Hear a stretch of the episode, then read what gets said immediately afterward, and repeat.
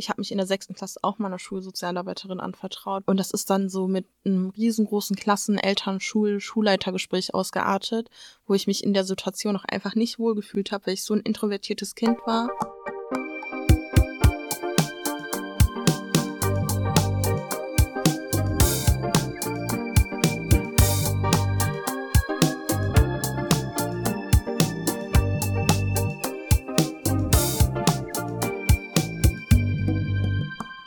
Hallo alle zusammen, ich bin's wieder, eure Gökce von Salon 5 und heute habe ich einen super, super tollen Special Guest bei mir. Möchten Sie sich einmal selber vorstellen? Hallo zusammen, ich bin Dagmar Kaplan, ich arbeite im Fachbereich Schule und Kindertagesbetreuung und das schon seit ganz lange, 27 Jahre, ich glaube keiner von euch ist so alt.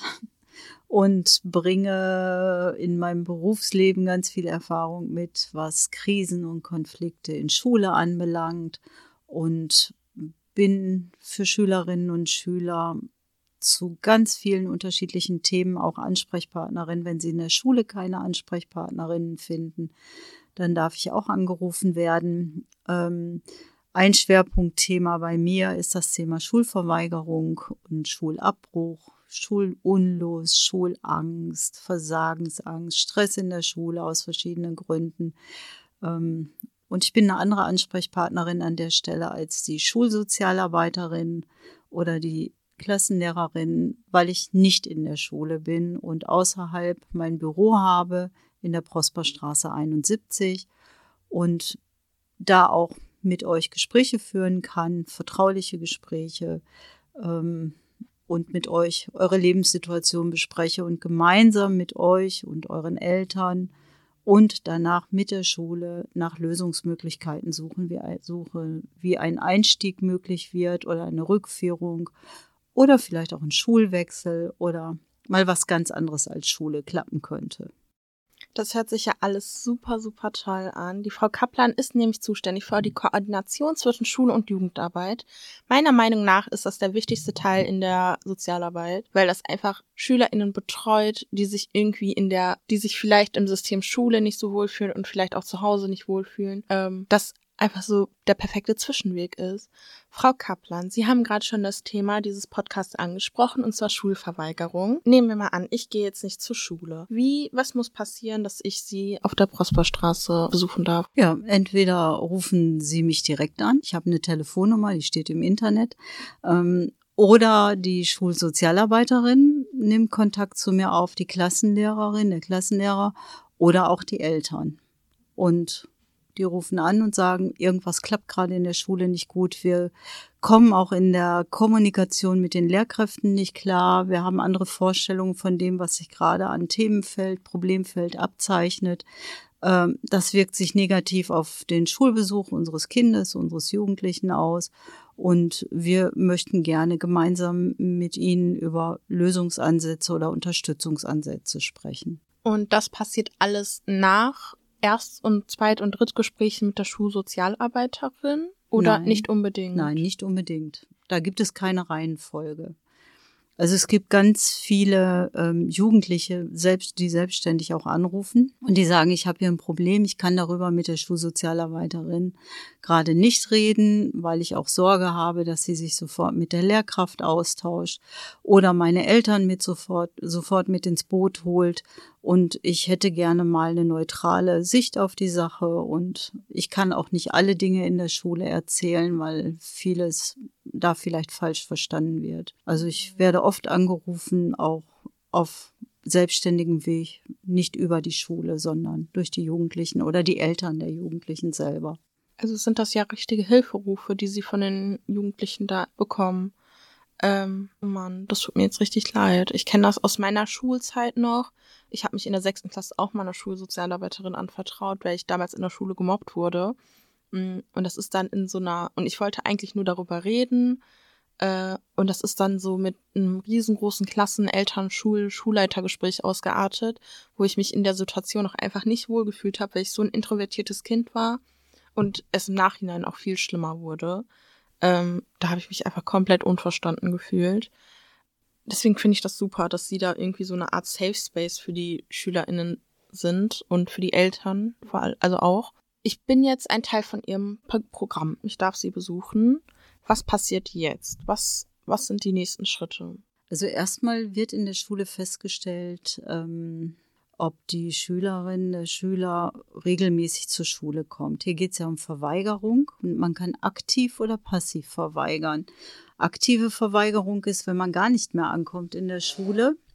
Und die passive Verweigerung ist, wenn man angekommen ist und nur noch im Unterricht sitzt, wie jemand, der nur anwesend ist, aber selbst dann, wenn es Unterricht gibt, über andere Dinge nachdenkt, sich nicht beteiligt, einfach nicht anwesend ist. Dann wird zwar der Teil der Anwesenheitspflicht erfüllt, aber es passiert ja gar kein Lernprozess und kein soziales Erleben mehr.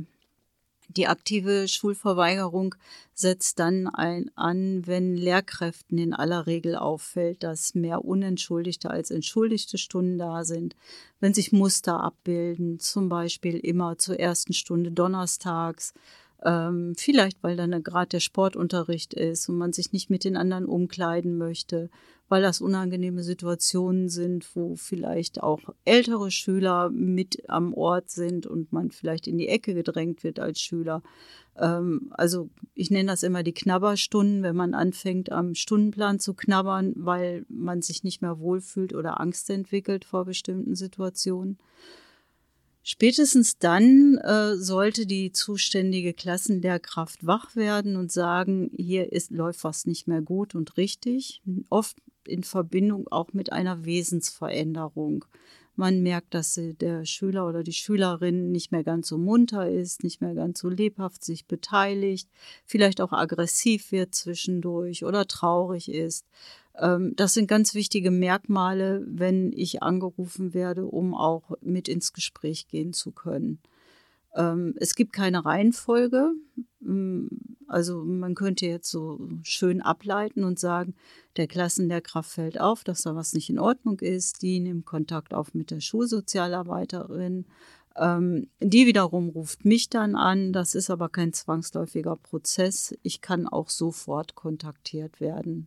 Weil, wie gesagt, wenn das Vertrauensverhältnis nicht unbedingt da ist,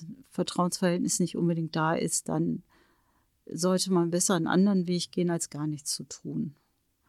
Und ich bin verpflichtet, auch Gespräche vertraulich zu führen. Das sieht das Gesetz so vor. Das gehört auch zu meinem Beratungsauftrag. Ich mache gleich in dem ersten Gespräch sehr schnell klar, dass ich auch mich als Übermittlerin verstehe, auch wenn ich ganz viele Dinge wissen darf und gehört habe aus der Lebensgeschichte, frage ich immer nach, was darf ich davon mit Schule besprechen, und ganz oft gebe ich auch den Rat, dass wir ganz vieles von dem, was da auf dem Tisch an Gesprächsstoff liegt, dass wir das nicht an Schule übermitteln, weil das nicht wichtig ist, und man sollte grundsätzlich nicht so viele Informationen immer mitteilen, die bei anderen unter Umständen zu falschen Schlüssen führen. Also wenn wir in Problemlösung gehen und Strategien entwickeln, dann müssen die beteiligten Partnerinnen, also Lehrerinnen, Schulsozialarbeiterinnen, Eltern dürfen immer mehr wissen als die anderen, weil die sind ja auch sorgeberechtigt, dann sollten die immer nur so viel wissen, wie man gerade zur Problemlösung benötigt, weil alles andere führt oft in eine falsche Richtung. Womit ich nicht sage, dass es keine gute Vertrauensbasis geben kann zwischen Lehrerinnen und Schülern, ne, und Schülerinnen. Aber für eine Problemlösung ist zu viel Inhalt manchmal auch ein Schaden, ja. Wenn wir dann das Erstgespräch hatten, wie geht's dann weiter? Also sagen Sie dann, du darfst zurück zur Schule gehen, oder sagen Sie dann eher sowas wie, ja, mit dem Problem kannst du zurück zur Schule gehen, oder hier sind Möglichkeiten, die du alternativ machen kannst. Wie läuft das dann ab? Also im Erstgespräch, zumindest ist das bei meinen Erstgesprächen so, erfahre ich immer ganz viel über mögliche Ursachen. Und ganz oft sind das keine einzelnen Ursachen oder Störer. Das ist eine Gemengelage. Manchmal bewegt man sich gerade in einer Peer Group, oder Man hat Stress mit Freundinnen, mit Freunden. Die Peer Group hat gerade auch was anderes vor, will Party feiern. Selber sagen deine Eltern dann, aber du musst jetzt mal zusehen, dass du dieses Schuljahr schaffst. Du bist schon ganz schön abgerutscht. Die Schule macht dann auch noch Druck und dann entsteht bei dir selber Angst oder Versagensangst, dass du den Anschluss nicht mehr schaffst. Aus dieser Angst kann auch eine Schulangst sich entwickeln. Meistens ist das eine Gemengelage und ich versuche dann im Erstgespräch die vielen Themen, die da sind, zu ordnen. Und dann kann man gemeinsam überlegen, was ist dein Ziel? Wann möchtest du wo sein? Also mir ist ganz wichtig, dass die Schülerinnen und Schüler für sich selber auch überlegen, was geht jetzt im Moment und was geht nicht. Also es bringt uns nichts, wenn ich dann sage, du musst aber jetzt so und so viele Stunden in der Schule verbracht haben, dann hast du kein Problem mit Bußgeldverfahren oder anderen Dingen, sondern was kannst du im Moment, was kannst du schaffen und welche Art von Unterstützung benötigst du? Und dann mache ich einen Katalog auf, also ich hole kein Buch raus, aber dann stelle ich unterschiedliche Möglichkeiten vor, die unterstützend sein können. Manchmal ist die Unterstützung nur der Satz an die Eltern, man kann auch mal ein Schuljahr mehr machen. Wenn es jetzt gerade nicht geht, dann nehmen wir den Druck raus und gucken erstmal, was los ist bei ihrem Kind. Und wenn es dann so ist, dass das Schuljahr gefährdet sein sollte, geht nicht die Welt unter, wenn das Schuljahr wiederholt werden muss. Das ist, glaube ich, für Eltern ganz oft eine richtig gute Entlastung, wenn sie verstehen, dass man nicht zu einem bestimmten Lebensalter den Schulabschluss in der Hand haben muss. Das macht unheimlichen Druck. Manchmal geht es aber auch darum zu gucken, kann ich jetzt als Schülerin, als Schüler gerade auch in meiner Klasse sein? Es gibt so viele verschiedene Probleme, die da sind. Und ich will nicht immer, ich will mich anstrengen, ich will auch positiv auffallen, kann es aber nicht, weil mich die anderen ständig ärgern oder aggressiv machen. Dann müssen Gespräche auch mit der Schule geführt werden, beziehungsweise dann müssen wir nochmal überlegen, woran liegt das? Bist du als Kind selber gerade sehr nervös oder als Jugendlicher hast du selber ein Problem? Oder ist die Klassenstruktur so, dass du da schon eine bestimmte Rolle eingenommen hast, in die alle dich reindrängen? Und dann müssen wir überlegen, wie wir das lösen können. Ist das überhaupt zu lösen oder steht am Ende ein Klassenwechsel? Also es gibt nach jeder Entscheidung oder nach jedem Gedanken, den wir bearbeiten, gibt es eine Entscheidung. Nicht sofort, Beratung ist ein längerer Prozess. Das dauert manchmal auch 3, 4, 5 Wochen. Aber wichtig ist, dass man selber gestärkt wird, wenn man die Probleme erkannt hat und dass man jemanden an seiner Seite weiß. Manchmal bin ich das, manchmal sind das andere Partner, da sind wir wieder bei der Jugendhilfe, dass vielleicht jemand aus der Familie für die Familienhilfe beauftragt wird und mich dann nochmal besonders begleitet als Kind, als Jugendlichen. Dass ich vielleicht ein Selbstbehauptungstraining mache, weil ich merke, gegen bestimmte Personen komme ich gar nicht an. Da bin ich einfach dann sprachlos und hilflos, wenn die auf mich zukommen. Brauche ich vielleicht eine Lernunterstützung, weil ich den Anschluss irgendwo verloren habe. Dann kümmere ich mich darum, dass wir zügig eine Lernhilfe mit reinkriegen. Brauche ich mal eine Auszeit von Schule, dann kann ich das Angebot machen, das wir mit dem Modellprojekt gerade machen. Wir haben eine Anlaufstelle aufgebaut, da kann man erstmal bis zu 12 Wochen dann auch täglich hinkommen. Man bekommt die Unterrichtssachen zugeschickt und dann überlegen wir von da aus in Ruhe, wie der Anschluss an Schule gemacht wird. Ob es zurückgeht in die alte Schule, ob wir eine neue Schule suchen müssen. Oder vielleicht, wenn das Schülerinnen und Schüler sind, die schon in Klasse 10 sind, ob wir den Weg ins Berufskolleg schon vorbereiten oder in eine Berufsfördermaßnahme. Also wenn wir einmal in diesen Katalog von Möglichkeiten einsteigen, dann finden wir eine ganze Menge Unterstützungsangebote. Das hört sich auf jeden Fall sehr unterstützend an. Ich habe ein paar Fragen und zwar, also natürlich habe ich ein paar Fragen, aber das sind jetzt Fragen zu dem, was Sie gerade erklärt haben. Und zwar haben Sie gerade von davon geredet, was SchülerInnen, also dass sie in einem Erstgespräch darüber reden, was SchülerInnen denn wollen und was deren Ziele sind. Wie real sind diese Ziele, die die Kinder haben oder die SchülerInnen haben? Sind das sowas wie, ich will Pilot werden, oder auch erstmal so kleine Baby-Steps wie sowas wie, ich will, keine Ahnung, vor 11 Uhr aufwachen können, ohne mich schlecht zu fühlen? Das ist eine tolle Frage, weil Sie haben jetzt gerade schon auch die ganze Bandbreite reingepackt. Natürlich sind diese beruflichen Ziele der erste Gedanke, wenn ich nach den Zielen frage.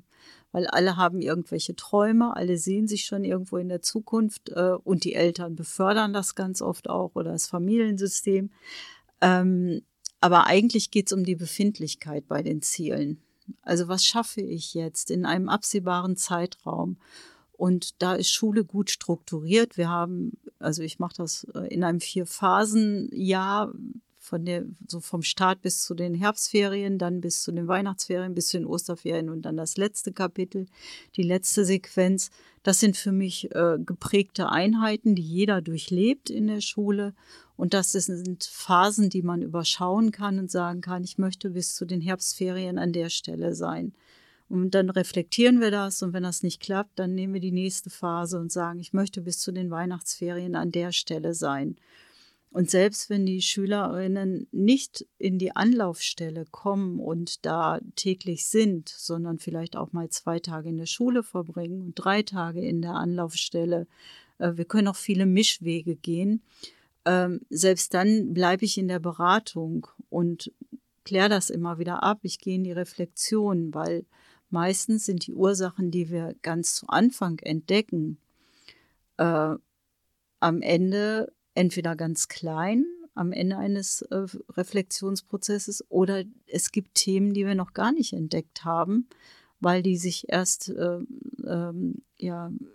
abschälen lassen. Ich sag mal, das ist so, man fühlt etwas und man fühlt sich nicht gut und will es benennen und hat dann so einen ersten Gedanken und sagt, ich habe Mobbing erlebt. Aber wenn man genauer dahin guckt, und das kann man nur, wenn man eine gute Gesprächskultur miteinander entwickelt hat, wenn man genauer dahin guckt, sind wir plötzlich nicht mehr beim Mobbing, sondern wir sind bei der Versagensangst vielleicht, dass man den Ansprüchen nicht genügt, die die Eltern gesetzt haben, die die Familie hat, die man sich auch selber gegeben hat. Ne? Manchmal sind die Ziele größer, als man leisten kann oder als man sich einbringen kann. So, und dann sind wir nicht mehr beim Mobbing, dann sind wir plötzlich dabei, was brauchst du, um dich selber stärken zu können? So, und in dem Moment, wo man sich verändert, verändert sich auch ein Gefühl Richtung Mobbing. Dann kann man nämlich selbstgesteuert sagen, sich präsentieren und sagen, da bin ich weiß, was ich will, ich weiß, in welche Richtung ich gehen will, und was die anderen zu mir sagen, ist jetzt gar nicht mehr so wichtig. Das ist also ein doppelter Lernprozess, der da passiert. Einmal mit sich selber in Bezug auf die Gruppe drumherum. Und deshalb kann man am Anfang nicht sagen, auch wenn sich beim Erstgespräch so 5 Ursachen auf dem Tisch abzeichnen, das ist es jetzt, sondern die vermischen sich wieder.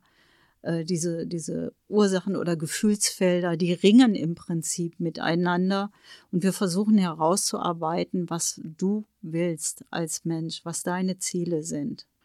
Und dass du irgendwann mal viel Geld haben willst, versteht jeder.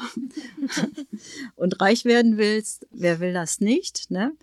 Aber um da hinzukommen, braucht man erstmal ein Köfferchen auf dem Rücken oder einen Rucksack, und der muss gut gefüllt sein. Und daran arbeiten wir ganz viel. Auch während die SchülerInnen bei uns in der Anlaufstelle sind, arbeiten wir ganz viel an den Basics. So, was brauche ich, damit ich das selbst gestalten kann? Damit ich nicht den Kopf einziehe, wenn andere über mich schlecht reden, sondern gerade stehen kann und sagen kann, ist mir eigentlich egal, weil ich weiß ja, was ich will, was ihr denkt, ist mir egal. Also es sind lange, lange Prozesse manchmal, und wenn ich lang sage, dann meine ich gehe immer so von einem ganzen Schuljahr aus, bis jemand in diesen Phasen zwischen den Abschnitten, die wir zwischen den Ferien haben, so Stück für Stück an sich arbeitet und stärker wird. Wird dieser ganze Prozess therapeutisch bei den SchülerInnen betreut?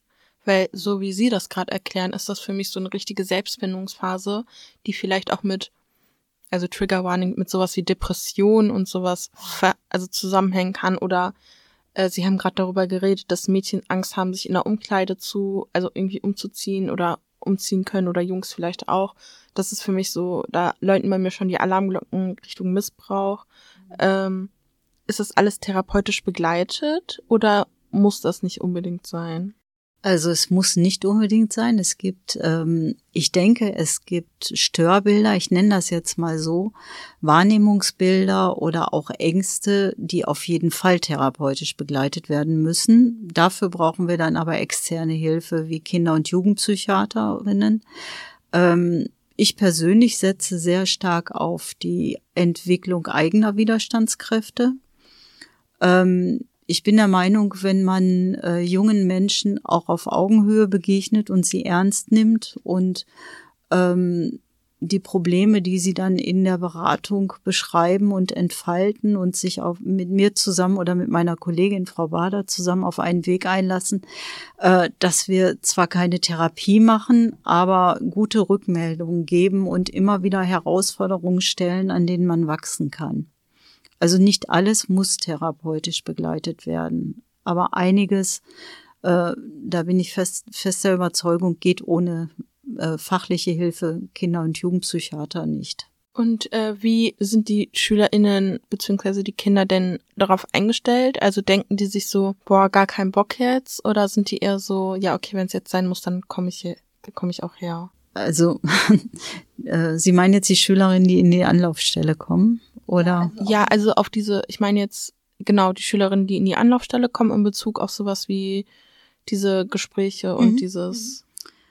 Also wenn wir zu dem Punkt kommen in der Erstberatung, dass Frau Bader und ich, dass wir ein Angebot machen, dass jemand in die Anlaufstelle kommen kann, dann machen wir keinen Druck, sondern wir sagen, du entscheidest, wann für dich der Tag da ist, die Stunde da ist, vor der Tür zu stehen und reinzukommen. Es kann jetzt nicht ein halbes Jahr dauern, also ein Zeitfenster ist meistens eine Woche. Wir haben bis jetzt keine Schülerin, keinen Schüler erlebt, die nicht gekommen sind, denen wir das Angebot gemacht haben.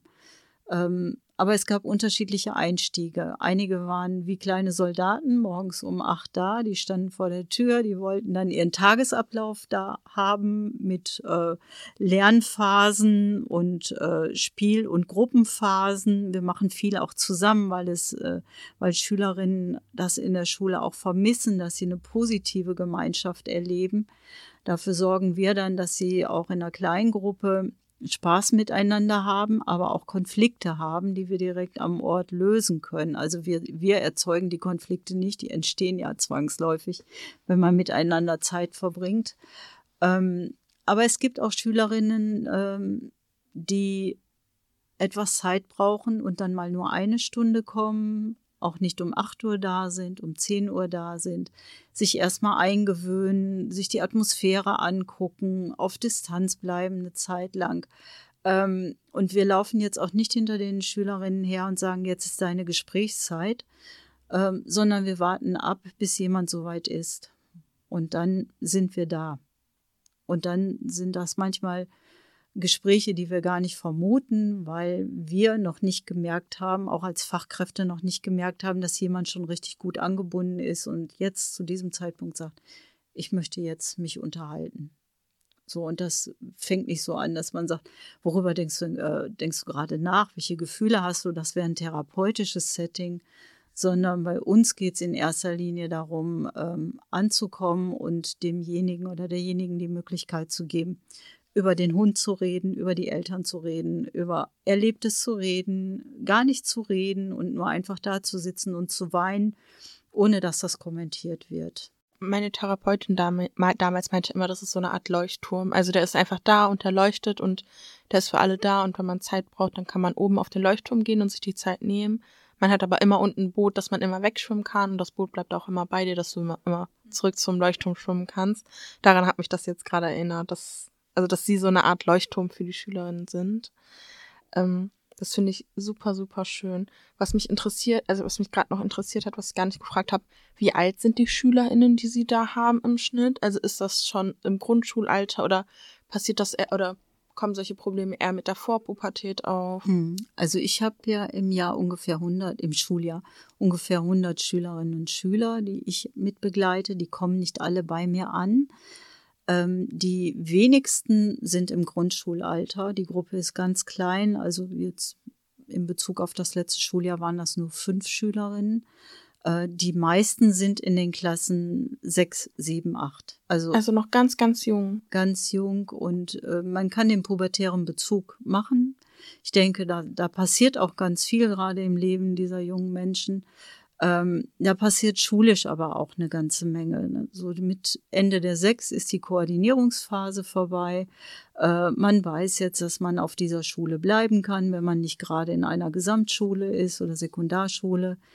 Dann ziehen meistens die Anforderungen auch an in der Schule. Die Eltern machen mehr Druck, weil dann sind es ja nur noch 3 bis 4 Jahre bis zum Abschluss.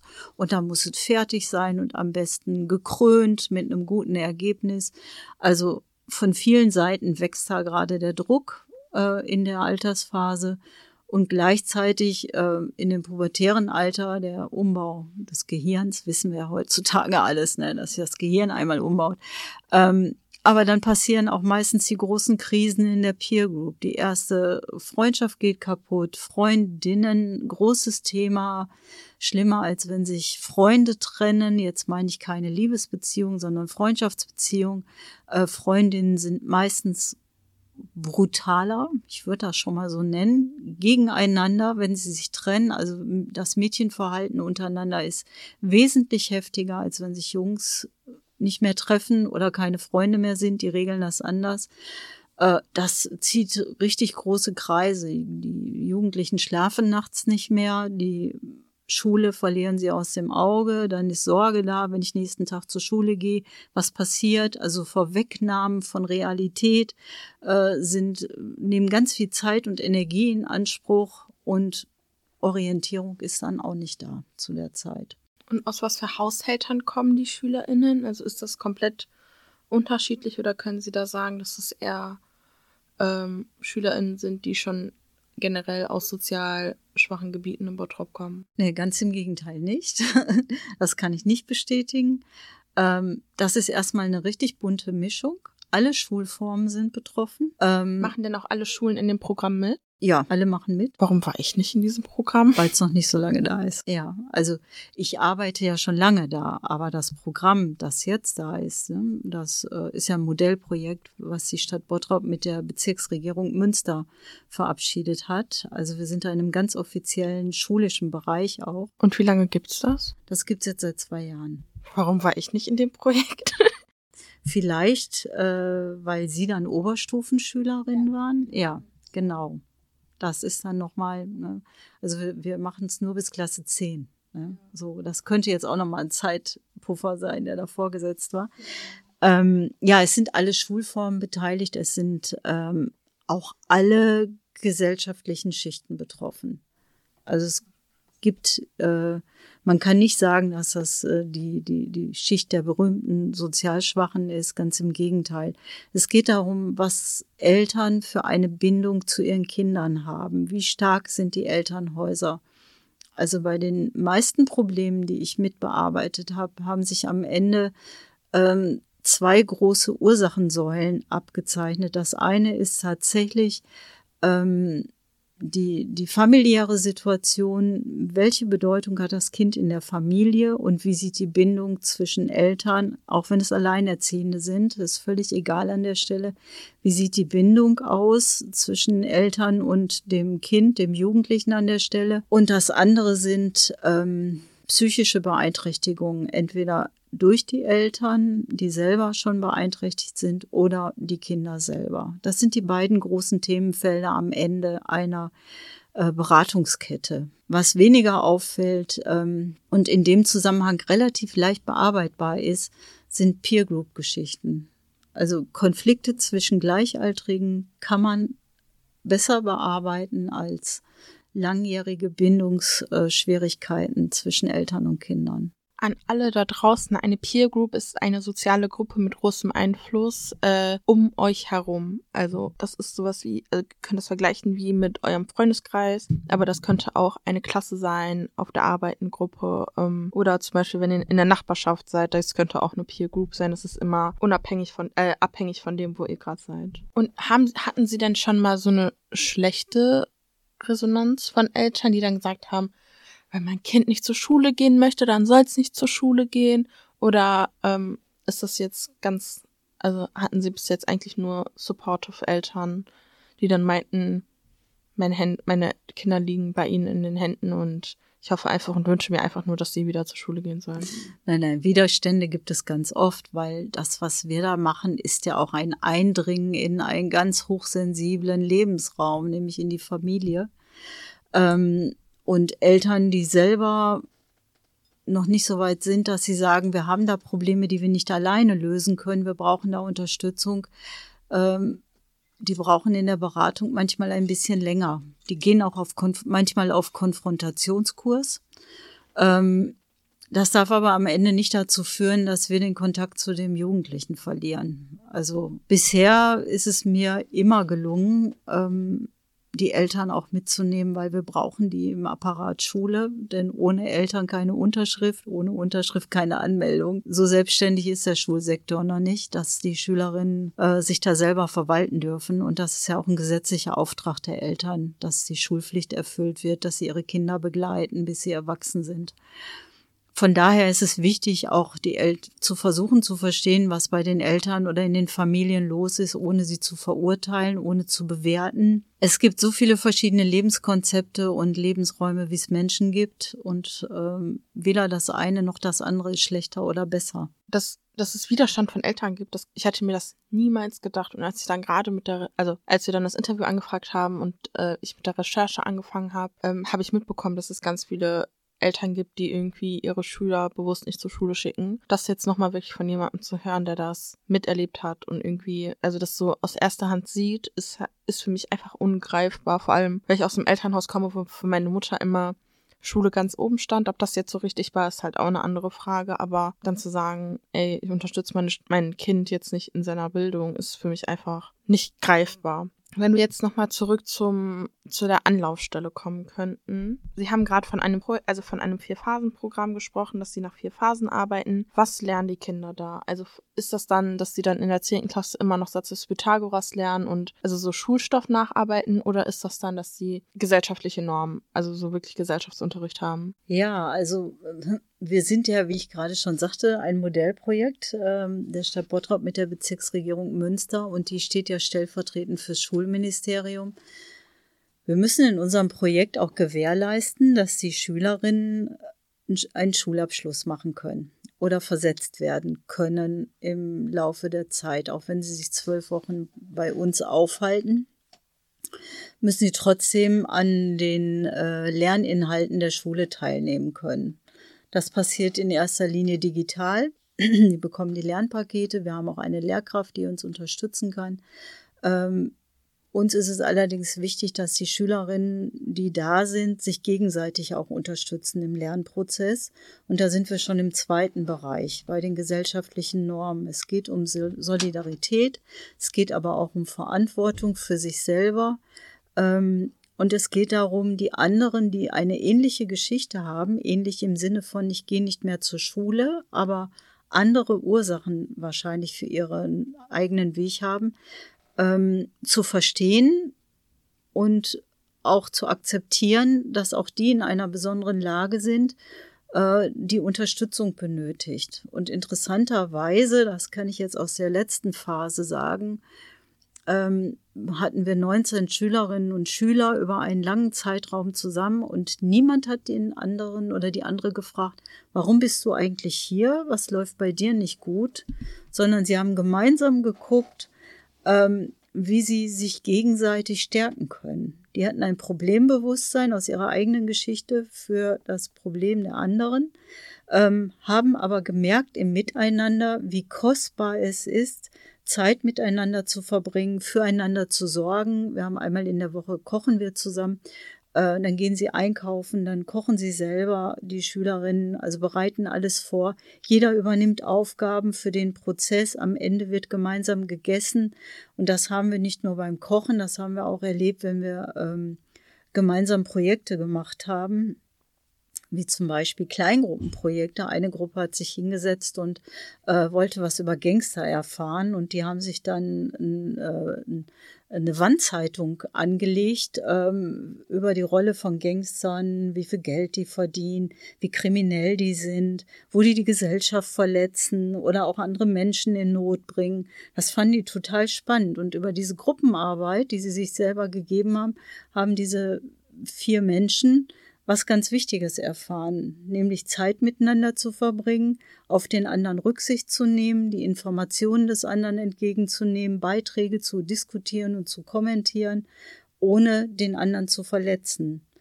Und das ist das eigentliche Nebenprogramm, neben der Beratung und dem schulischen Anteil, nämlich das Erleben in einer gleichaltrigen Gruppe oder Peer Group, um da wieder einen gemeinsamen Wertekontext für sich aufzustellen, der verloren gegangen ist.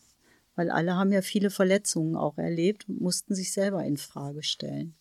Vor allem lernen die SchülerInnen dann, glaube ich, sich auch selber ein bisschen mehr kennen. Also wenn man jetzt, also Sie haben jetzt gesagt, die haben sich über Gangster recherchiert und jemand, der sich gar nicht mit Kindern und der Pädagogik von Kindern auskennt, wird jetzt sagen, ja, die haben sich über Gangster informiert, weil die Gangster werden wollen. Ich denke da direkt an Journalismus, ich denke da an sowas wie Polizei, Sozialarbeiter, also so ganz viele Berufe, die eigentlich perfekt für die wären, wenn die sich für sowas wie Kriminalität und der Weg daraus oder sowas interessieren. Ich weiß gar nicht, ob ich Ihnen das erzählt habe. Ich habe ja, also an alle da draußen, ich habe mein Praktikum beim Jugendamt gemacht und das ist genau gegenüber von der Anlaufstelle. Auf jeden Fall bin ich da mal morgens langgelaufen und dann standen da um 9, also ich habe ja mal um 9 angefangen und dann standen da so ein Kreis von 5, 6 Schülern immer. Und einmal bin ich daran vorbeigelaufen und der eine hat mich angesprochen und dann meinte, warum kommst du eigentlich nie rein? Ich so, wo rein? Der so, ja, hier bei der Frau Kaplan. Ich so, ja, ich arbeite hinten beim Jugendamt. Der so, hä, voll krass und so. Und dann habe ich so ein bisschen bei mir aus dem Nähkästchen geplaudert, dass ich halt auch die Kurve gekriegt habe. Also, dass ich früher abgestürzt bin und dann wieder aufgestanden bin. Und dann meinten der eine Junge so, dass so, das ist voll stark, aus dir ist einfach was geworden. Und dann habe ich gesagt, ja, aus euch wird auch 100% was. So. Ihr werdet, wenn ihr das jetzt hinkriegt, wenn ihr jetzt die Kurve kriegt, ey, die Welt liegt euch zu Füßen. Einfach, weil ihr das erlebt habt. Das ist so, ich sag immer, wenn man runterfällt, dann steht man auf und nimmt aber das Gewicht mit, was man was sie sich runtergezogen hat. Und das macht dich alles viel, viel stärker. Und da so, Voila, Philosoph. Ich fand das richtig niedlich. Und ich bin auch sehr traurig, dass ich den danach nicht nochmal gesehen habe. Ich habe am nächsten Tag nämlich für die Schokolade mitgebracht und dann habe ich die nicht gefunden. Das war richtig traurig. Aber dann, ich fand das super emotional. Ich fand die super, die Schüler. So. Ja, schade, dass ich die Geschichte vorher nicht kannte, weil das freut mich so sehr, weil die sich getraut haben, sie anzusprechen. Ja, wir haben uns morgens auch immer gegrüßt mit den Schülern. Mhm. Ich bin da vorbeigelaufen und dann immer so, was geht? Moin. Ich so, hi. Was macht ihr? Geht rein, es regnet. Ja, also ich finde, das waren richtig super zuckersüße Kinder, die vielleicht einfach selber deren Potenzial noch nicht kennen. Das muss man sich ja auch mal... Das ist tatsächlich so. Also die denken alle, oh ja, ich komme, wenn ich jetzt schon hier bin, dann ich habe eh alles scheiße und eh alles verkackt und das wird alles überall stehen und ich werde niemals einen richtigen Job finden. Ich glaube, die verstehen gar nicht, dass das, was die jetzt gerade haben, einfach eine Chance für die ist, dass es so eine Art Parkplatz für die ist und dass die dann irgendwann wieder aufstehen und mit dem Auto losfahren können. Mhm. Das Programm ist vom Bund, haben sie gesagt, also eine Zusammenarbeit von der Stadt Bottrop und dem Schulministerium Münster. In Düsseldorf. In Münster ist nur die Bezirksregierung. Was heißt nur, aber die Unterbehörde. Ja. Und finanziert wird das auch daher. Also sie haben keine Förderer oder sowas? Nein. Das ist keine Schulersatzmaßnahme. Das ist auch kein Schulmüdenprojekt, wie es in vielen Städten schon vorhanden ist. weil wir haben gesagt, wir wollen nicht die Auffangstelle werden für die Menschen, die keine Lust mehr haben, zur Schule zu gehen, sondern wollen aktiv unterstützen und auch Perspektiven schaffen und sagen, wir geben dir einen Zeitraum, wir begleiten dich in dem Zeitraum und auch darüber hinaus. Wenn die Rückführung in Schule passiert ist, sind wir nicht weg. Wir sind immer noch da, man kann auch nachmittags zu uns kommen. Ich gehe aber auch ganz oft in die Schulen und gucke, wie es läuft und spreche nochmal mit den Schülerinnen und freue mich, wenn wir dann kleine Hürden da gemeinsam nochmal abbauen können. Ich freue mich total, wenn eine Schülerin, die 1,5 Jahre nicht in der Schule war, nur ein kurzes Beispiel, selbstständig mit dem Schulleiter ein Gespräch führt und das einfordert, weil sie sich jetzt nicht sicher war, ob die Klasse richtig war, in die sie jetzt gekommen ist. Und das mit dem Schulleiter analysiert hat und er hat ihr Perspektiven eröffnet, auch nochmal zu wechseln und am Ende ist sie geblieben. Das ist eine super große Hürde. Ja. Ich stand daneben, habe gedacht, wow, du traust dich, ne? Ich gehe mit, wenn du dich nicht traust. Ja, sie können mitgehen, aber ich habe dann nichts gemacht. Ich saß nur daneben, ne? Und habe gedacht, super, richtig gut. Da habe ich mich echt so gefreut, weil ich wusste, wie schwer es ihr gefallen ist, überhaupt wieder zurück in die Schule zu gehen. Ja, also ich kann das verstehen. Ich hatte damals auch ein Schulverweigerungsproblem, aber in der Oberstufe. Und also wenn ich jetzt darüber nachdenke, dass ich so in der Blütezeit von der Schulverweigerung mich mit dem Schulleiter zusammengesetzt hätte, also mein jetziges Ich wäre super, super stolz auf mich gewesen und ich empfinde diesen Stolz jetzt gerade auch so sehr für dieses Mädchen. Mhm. Also ich glaube, wenn man das nicht erlebt hat, weiß man gar nicht, was für eine große Hürde das ist. Oh Gott, ich habe gerade Gänsehaut am ganzen Körper. Mhm.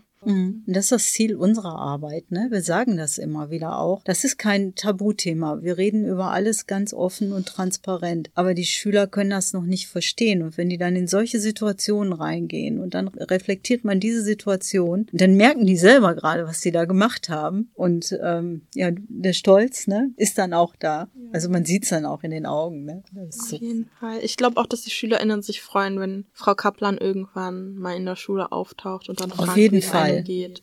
Das mache ich auch immer, dass ich frage, ne, wenn du nicht möchtest, dass wir uns nicht kennen, dann respektiere ich das, dann gehe ich da auch gar nicht drauf ein.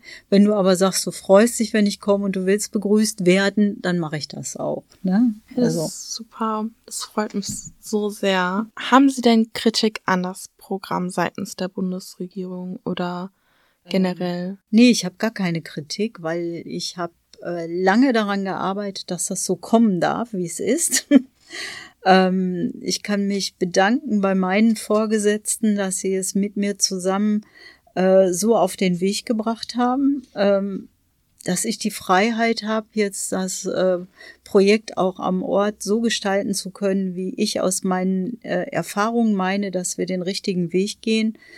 Und die Schülerinnen und Schüler, die ich in diesem Jahr schon begleiten durfte, in der Anlaufstelle bestätigen mich, dass das der richtige Weg ist. Und ich hoffe nur, dass Schule an sich, also das hat jetzt weniger mit dem Projekt zu tun, dass Schule an sich sich verändern wird, weil es gibt mehr und mehr Schülerinnen, die dem Druck da nicht mehr standhalten und die auch die Sinnhaftigkeit von Schule nicht immer erkennen können.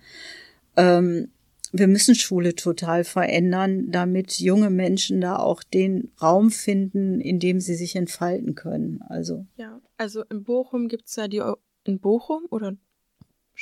Moers. Ich bin mir gerade unsicher, gibt's ja die Europaschule. Ich weiß nicht, ob Sie das Konzept davon kennen. Ich finde, das ist ein super Konzept, vor allem, weil die jetzt seit einem Jahr auch das Programm haben, dass wenn man sich, also das ist eigentlich durch Corona entstanden, aber die haben das halt weitergezogen, wenn du dich physisch oder psychisch nicht bereit fühlst, in die Schule zu gehen, weil du irgendwie was hast, dann kannst du den Lehrern einfach eine Mail schreiben und dann bekommst du die Nachrichten. Also der Unterricht funktioniert komplett hybrid und dann kannst du zu Hause bleiben und einfach am Unterricht teilnehmen, weil du nicht irgendwie dich nicht wohlfühlst, damit in die Schule zu gehen oder sowas. Ich finde, das ist einfach ein Programm, also etwas, wovon sich Schule einfach mal was abschneiden kann. Einfach auf die Flexibilität von Schülern achten und vor allem auf die Psyche und die Gesundheit von Schülern zu achten. Weil das ist genau das, was jetzt gerade untergeht. Oh Mann. Ja, für mich gibt es noch viele andere Aspekte an der Stelle. Freie Lerngruppen zum Beispiel, ne? Die Einteilung in Klassen und dann bleibt man in diesem Klassenverband, bis man die Schule wieder verlässt. Das ist für manche Schüler echt ein tödliches Unterfangen, wenn man da nicht ankommt oder wenn man viele Konflikte und Stress hat.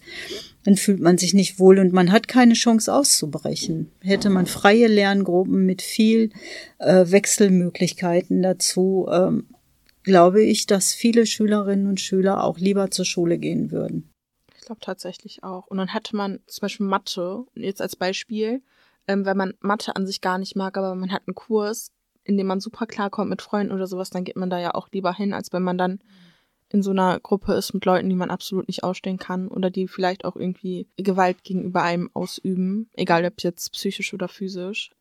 Ich finde, also Schulreformation, die Bundesregierung sagt ja, das kann, also sie schreien ja immer, das kommt, aber es kommt nicht jetzt, es sollte jetzt kommen, es reicht langsam. Haben die SchülerInnen bei Ihnen in der Anlaufstelle dann so eine Klassengemeinschaft, dass sie dann sagen, also so, ich meine jetzt nicht Klassengemeinschaft wie feste Klassen, sondern so dieses Gemeinschaftsgefühl? Ja, interessanterweise hat sich das entwickelt. Fast alle kamen von anderen Schulen. Wir hatten nur einmal 2, die aus derselben Schule kamen. Wir haben einen Lernraum, mehrere Räume, aber alle saßen immer nur in dem einen Raum, um in der Lernphase, also wir haben eine Zeit festgelegt, in der Lernphase in diesem Raum zu arbeiten. Und jeder hat an einer anderen Aufgabe gearbeitet, weil er aus der Schule andere Aufgaben bekommen hat. Aber die wollten immer in diesem Raum sitzen. Die haben sich gar nicht gegenseitig gestört, die brauchten aber dieses Feeling, wir sind zusammen, wir sind eine Gruppe, wir sind eine Miniklasse. Ne? Ja. Und das, ich habe das dann immer die Herzkammer genannt, alle sitzen wieder in der Herzkammer, weil auch der Raum selber, wenn man da reingekommen ist, der war so emotional aufgewärmt, ne? Wie in einer Gruppe, wo sich alle wohlfühlen und das haben die, glaube ich, sehr genossen. Das freut mich sehr, oh Mann. Ich wünsche mir, das hätte es damals zu meinen Zeiten auch gegeben. Ja. Das wird es hoffentlich noch ganz lange geben.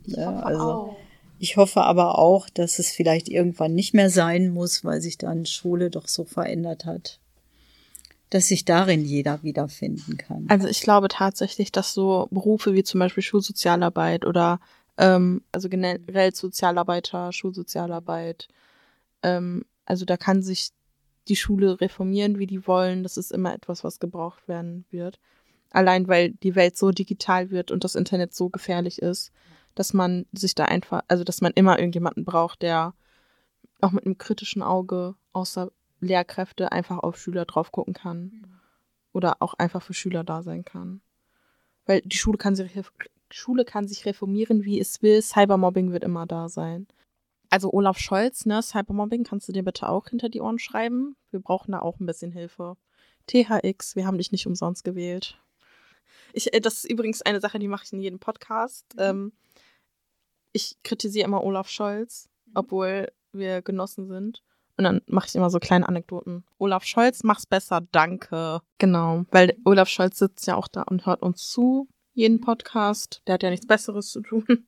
Frau Kaplan, ich danke Ihnen so sehr für dieses Interview, dass Sie uns einen Einblick in Ihren Beruf und vor allem auch in die Jugend aktuell und in die Schule geben konnten.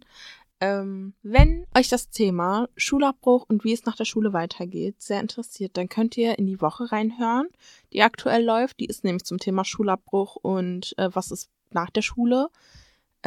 Oder ich weiß gar nicht, wie die heißt. Was ist... Schule ohne Abitur oder erfolgreich ohne Abitur, irgendwie sowas wird das schon heißen, das werdet ihr schon sehen. Ich freue mich darauf. Schreibt mir eure Meinung zu diesem wunderschönen Thema gerne auf Instagram bei @salon5_ und ich wünsche euch noch einen schönen Tag und genießt das Wetter. Tschüssi! Tschüss!